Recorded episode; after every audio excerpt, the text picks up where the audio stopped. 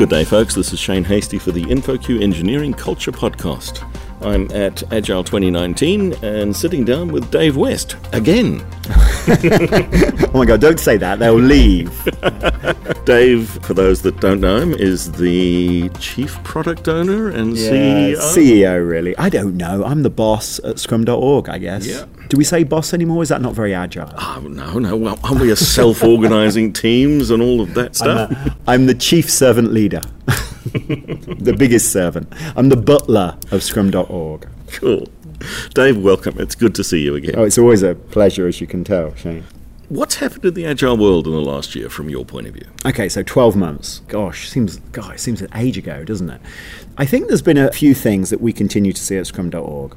Number one, I think we see it's more than just software organizations, more than just software teams. It's much broader than that. You know, recently myself, some people from Forrester and Avanad, of all people, started to put some podcasts together around marketing, Scrum for Marketing, because we're starting to see that, which is really, really interesting. And we've sort of built a little community starting to debate and discuss that. So number one is, I think it's outside of just software teams. Now, I would have probably said the same a year ago. I think now it's actually getting some legs. I think we're seeing some real evidence of it. Obviously, the complex engineering, you know, the likes of the SpaceX, the Teslas, they continue to work in a more agile way, whether that's Scrum or something else, who the hell knows, but they're definitely inspecting, adapting, they're definitely driving empirical process, they're definitely putting down responsibility to the teams. So we're starting to see that then manifest in other large engineering organizations, you know, the likes of the BMWs, the likes of the Toyotas. These companies are starting to realize the importance of delivering value to customers, really, and that's at the heart of it, you know, that we're seeing that, which sort of brings me on to my second point, which is really that the scope of agility is more than just delivering great product. It's delivering great product, getting great feedback, it's experimentation, it's building hypothesis. The sort of lean startup is merging, and IDEO and lean UX and all that is sort of merging with this more agile movement. I mean, that's true of this particular conference. There's a track, the UX, lean UX track. You know, obviously, Jeff and Josh worked with Scrum.org to build the Professional Scrum with UX. You know, that continues to be part and parcel of this emerging discipline that we can call it agile, we can call it new ways of working, you can call it whatever you want. And then the third thing, and probably the sort of reinforces those first 2 points, is that the organizations like McKinsey, Boston Consulting, these kind of people are now really driving this agenda as well. And, you know, obviously there's a lot of people at this conference that might be skeptical of them, or what do they know about agile? From my interactions, they're really quick learners, they're incredibly smart people, and they're really taking their expertise in organizational change management and really those sort of business levers and really pushing that into the C-suite's agenda, which is then driving into some pretty substantial changes in organizations. They, of course, call it new ways of working. They don't want to call it agile either. But that's what we're seeing. So number one, broader than just software product teams. Number two, design thinking, UX, the customer is really becoming a fundamental part of it. And number three is it's being pushed into that C-level agenda in a more comprehensive, holistic way because of Channel, McKinsey, Boston Consulting, Accenture, those kind of organizations. How do we prevent that being lipstick on a pig? That is a $64,000 question. I mean, what is clear is the only real way is to start looking at outcomes more effectively. And I see that, you know, these organizations wrestling with their current way of thinking about outcomes, you know, which is plan, budget, risk, to thinking more about value and customer. And as we transition to that, I think that is really where we'll start to see real evidence that supports this kind of fundamental change. Because honestly, until you start changing that, it is lipstick on a pig. There's an economist that you know I love, Kalida Perez. I probably said her name awfully, so I apologize for anybody that's Venezuelan. I am English, therefore I destroy all foreign words or anything that's not English. So Kalida writes around these ages of technological change, and she says fundamentally there's very little that's going to change. Well, lots is going to change, but until access to capital changes, it is going to be lipstick on a pig. There's going to be this massive amount of friction. And so she talks a lot about, you know, and whether it's internal capital like budgeting and planning and risk management of that, or whether it's external capital, which is VCs and banks and, you know, institutional investment. And until that changes, it's going to be very, very tricky.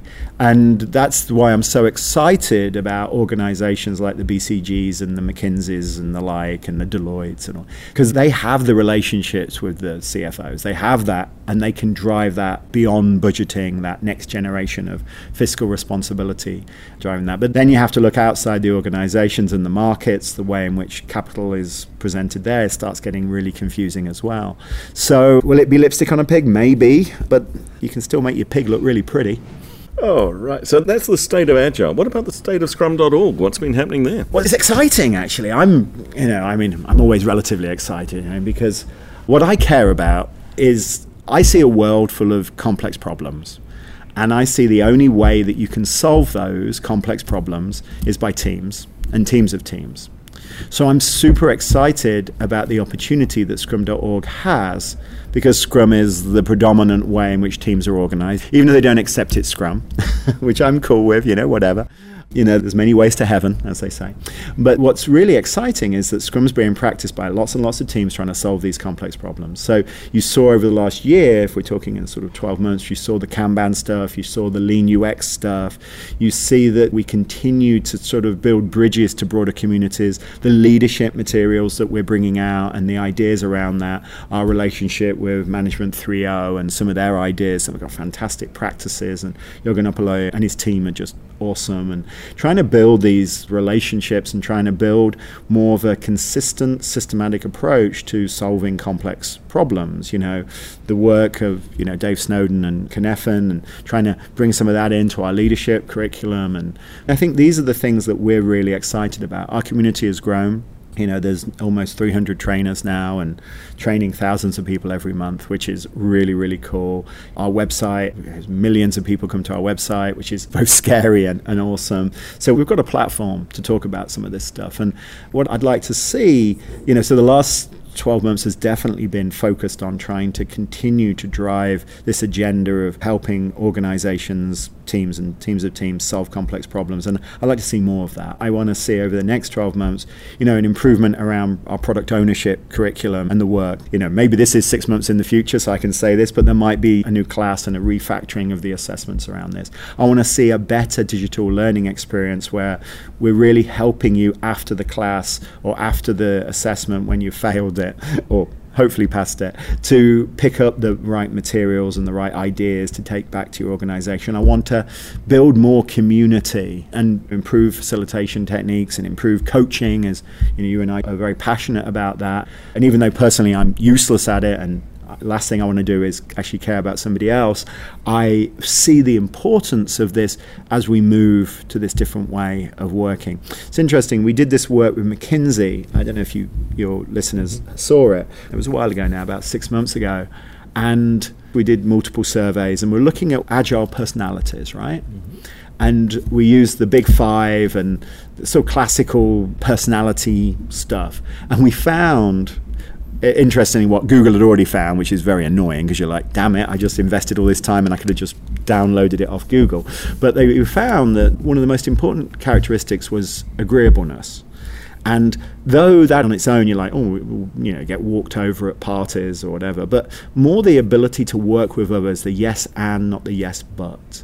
And from one of my observations, and maybe this is just me, but I see when you've got a fantastic coach, you've got a fantastic scrum master, you've got somebody there that can help facilitate that, can pull the ego out, can create an environment that isn't competitive, that can deal with some of those elephants that are in the, you know, in your case, wombats or whatever, Shane, they're in the corner of the room, crocodiles if you're in Australia, I assume.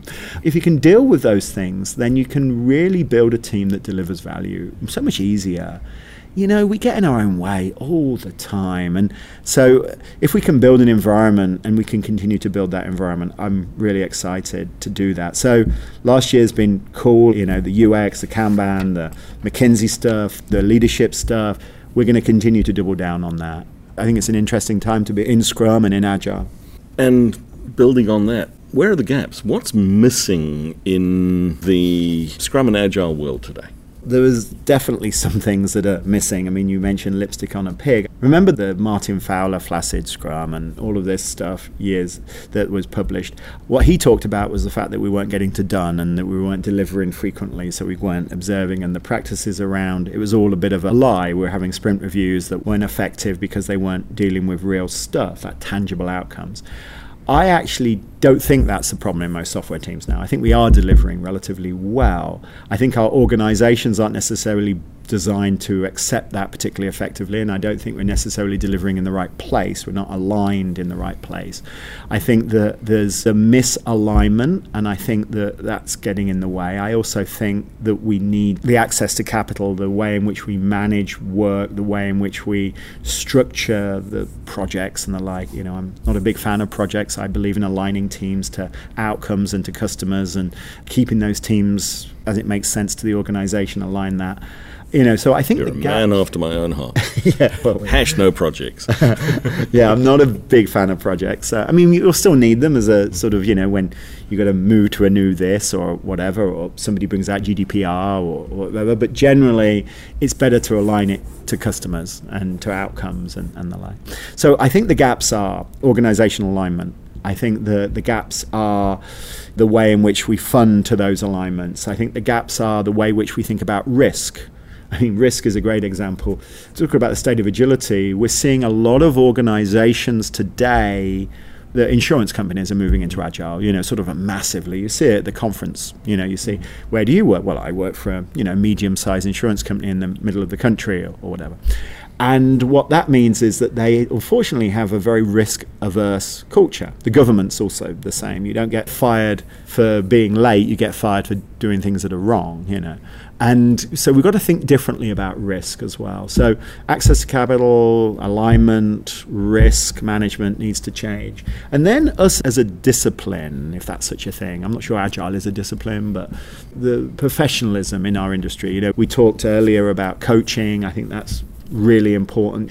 We've got a lot of people that call themselves agile coaches that haven't coached their way out of paper bag. You know, they did one of the Scrum Master classes last week, or even worse, 20 years ago, and then you came back, you know. So yeah, we see that a lot, and so starting to build some professionalism in our industry is definitely something we need to do. It's something that we have a series of experiments running at scrum.org that may or may not turn into something. I'm not forecasting anything, because it's hard when we actually look at the Scrum Master role or the product owner role or the developer role, and you start really saying what makes a good one. It's not easy. You may even identify all the behaviors, but then how do you get there? The roadmap to getting there isn't really that predictable. It's a complex problem. So I'm hoping that some of those gaps around professionalism will get improved over the next years or so. We're talking about the future stuff. Let's talk about the role of product ownership. You know, yeah. There's a real mess in the industry around product ownership. You know, mm-hmm. You know, obviously we've got people like Safe, God bless them, who have separated the role into two. You've got, you know, this sort of like chief product officer and etc. I mean, all of these are interesting ideas for scaling product ownership. Mm-hmm. But bottom line is, most organizations have an inability to sort of empower people to make decisions, and the skills are really, really hard. I mean, you've got to both know the business, know the customer, know the politics, know technology, if it's a technology product you're building. It's really hard. And how do we support you? Where would you go for resources? You know, do you go and do an MBA? No, that wouldn't work. You go to pragmatic marketing. Well, then you'll learn about product marketing and all that stuff, which is useful, but not for a non sort of like B2C or, you know, not a traditional shrink wrap product. So product ownership is really, really interesting, and I think something that we're going to wrestle with over the next few years. You know, talk about gaps. That's where the gaps all come together, because you've got the lack of agility inside the organization, the lack of access to capital, the business doesn't really get it, they're risk averse, there's this very complex set of stakeholders, and you got, in the case of Scrum, we punt it to one person and say, hey, you're in charge. And it's hard. It's a really tricky job. There's certainly been a lot of pushback. For instance, the product management community There's a talk that got a lot of coverage. Agile has destroyed product management. The product owner role waters down product management. How do we tackle that? I know. If you go to, Mind the Product, to any of these fabulous conferences full of great stuff, and you say, hey, I'm a Scrum guy, you'll get booed off the stage or laughed off the stage, or at best, they'll just won't listen to you. And that's unfortunate. So the original title in Scrum was Agile Product Manager. That was the original title. It got changed to product owner to sort of emphasize that teams don't do very well when they're continuously changing priorities. And in a lot of organizations, there's a lot of people that have got opinions, right? Yeah. So there's a lot of priorities and nobody likes to say no. So everybody says yes, and then it ends up in a bit of a mess, and it all comes down to this team in, 25 years ago, predominantly building software, and all these priorities are falling on them. And they're like, oh my God. So the product owner is empowered, the only person that can tell the team what to do, right? That's the bottom line. So that's the emphasis of the thing. Now, unfortunately though, what does that mean? Does that mean that's the only person that knows what the hell's going on? Oh no, that's it. Is it the only person that can talk to customers? Oh God, no, that would be a disaster. Is it the only person that's got an opinion? No. It's the person that makes the ultimate call on what's in this particular sprint. So that in an ideal situation, the worst you'll get is 2 weeks of work that you don't like. Sprint review comes, all those stakeholders get into a room with the product owner. It's a facilitated discussion. Hopefully you're seeing an increment, a product increment that is based on something that, a goal, hopefully, that's actually being used by customers, et cetera, et cetera. Now, the problem is that to do that effectively, to make those decisions is hard. To make that decision about what's in and what's out is hard. To facilitate that discussion with stakeholders is hard. And now product ownership has got all this data around it. You can do all this analytics. You can see who's using it. You've got all these fabulous metrics. That's all groovy. So the question is, how do we help these people? You can't blame Agile and Scrum for this. There hasn't historically been a great community around product management. Yes, you've got pragmatic marketing with their very complex model, but that's predominantly commercial product management, about pricing and things like that. It doesn't tell you how to help work with stakeholders. It doesn't tell you how to plan priorities. It doesn't tell you all of those things. There's a lot of work to be done. One of the things, the reason why we worked with Jeff and Josh and the Lean UX stuff is because they actually have some very tangible practices for helping the product owner and the team for making better decisions about priorities, about value, about flow of value and things like that, empathy mapping, stuff like that, personas. How many Scrum teams, and I'm just picking Scrum, but I'm sure Agile teams, how many Scrum teams have you gone into and they have no picture of the customer on the wall? The persona. And we know it's a great practice. It's a fantastic practice. It's a fantastic practice for so many reasons. Number one, and I wrote a blog about this, but number one is it reminds everybody at every daily and at every sprint review and at every planning session why they're doing it, number one. Number two, when people come in that aren't part of the team, they know who you're serving, which is great because they say interesting things like, hey, I didn't know you were doing that. Oh no, I thought Bob's team's doing that, or Jim's team. Oh, you're doing that. Oh. So it instantly creates this thing. And thirdly, it motivates, right? Because, we learned from Dan Pink, surprising truth what motivates us, fabulous TED Talk, much kudos to Spink though. I think he's got into more salesy stuff now, but loved it. It was awesome. Autonomy, mastery, purpose. Now, purpose is crucial, right? Purpose.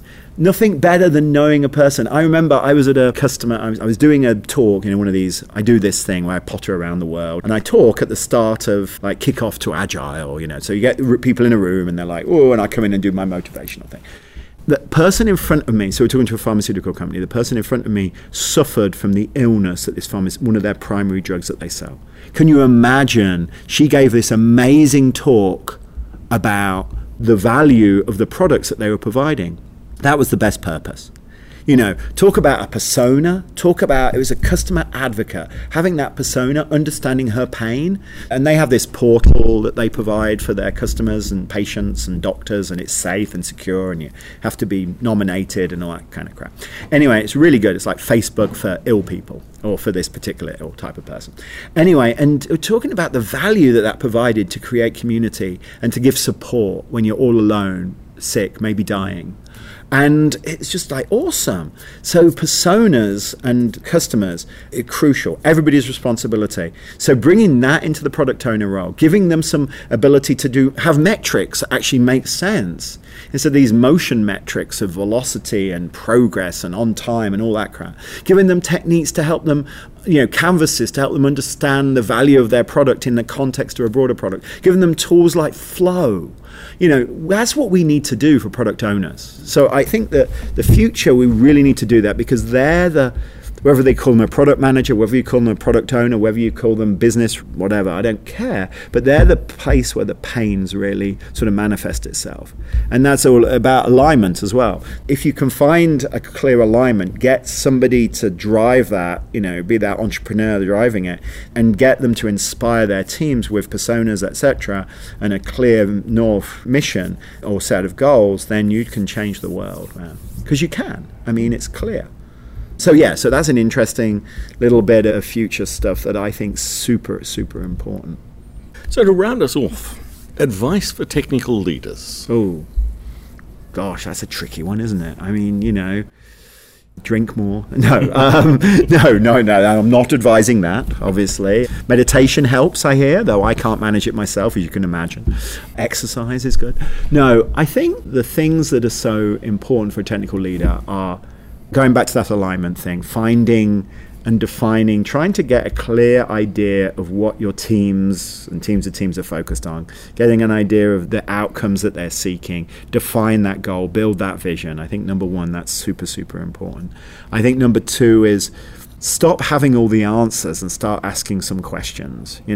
I'm awful at this, and I apologize. My grandma used to say, and I think I've said this before to you, Shane, is 2 ears, 1 mouth, use them in that percentage. I obviously ignored her. But the sentiment is, and we found this from the McKinsey work, that, trying to listen, trying to ask questions, talk to understand, don't talk to win. Those sort of things are super important. I know it sounds hippie, and I apologize for sounding like a crunchy hippie. Well, there's nothing wrong with hippies or crunchiness, but, some people don't like that. What I mean is that, to solve these complex problems, it's about people, right? Super smart people working together. And it's super hard because super smart people have often competed to become successful and become smart. And they've got this sort of culture of not really listening. They've got this culture of really being listened to. And that's hard to change. We know the most complex problems in the world. The Earth has a lot of those, right? Not overpopulation, we've got climate change, we've got all these things happening in the world. And we can fix every single one if we get amazing groups of people to work together, and those groups are diverse, and we need to listen to them all and build up these amazing solutions. So listen more, I think, is super, super important. Have a clear vision is super, super important. And then build metrics and measures that can reinforce those two things in some way. The other thing is build an organization around you that is ultimately kind. And I know in this world, we're not necessarily good at this. And as a Brit, I'm often a little bit sarcastic. But build an environment that's very supportive, and ask your team every day, who have you helped? How have you helped somebody get better today? Because if you do, and you can change the culture of that so that everybody's helping everybody get better, and everybody's sharing their ideas and their information in a kind and constructive way, and that's being measured and rewarded, and we're moving towards a clear set of goals, then whether it's Agile or Kanban or Lean Flow or Cynefin or whatever, it doesn't really matter, because we'll deliver massive amounts of value, and we'll build an environment that we're proud to be part of. Dave, thanks very much. As always, a pleasure to talk to you and listen to you. Yeah, listen, you see. I noticed. And that's my problem. I do apologize. I'm not necessarily good at some of this stuff, Shane. But in the podcast, we want to hear your voice, not mine. So, if people want to continue the conversation, where do they find you? Always Dave.West at scrum.org is also awesome. David J. West at Twitter, which is apparently is quite popular now, this platform. And then, of course, scrum.org, www.scrum.org, and see what we're talking about. Thanks so much. Thanks, Shane.